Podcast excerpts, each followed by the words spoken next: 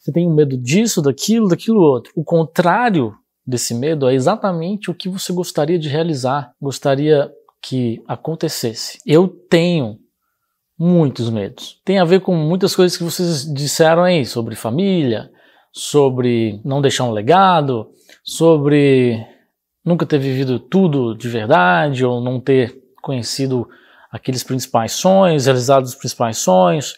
E eu tinha os mesmos medos antes de tudo, antes de tudo acontecer. Quando você escreve o seu maior medo e pensa no seu maior medo, saiba do seguinte: o contrário é exatamente o que você gostaria de realizar. Começa por aí.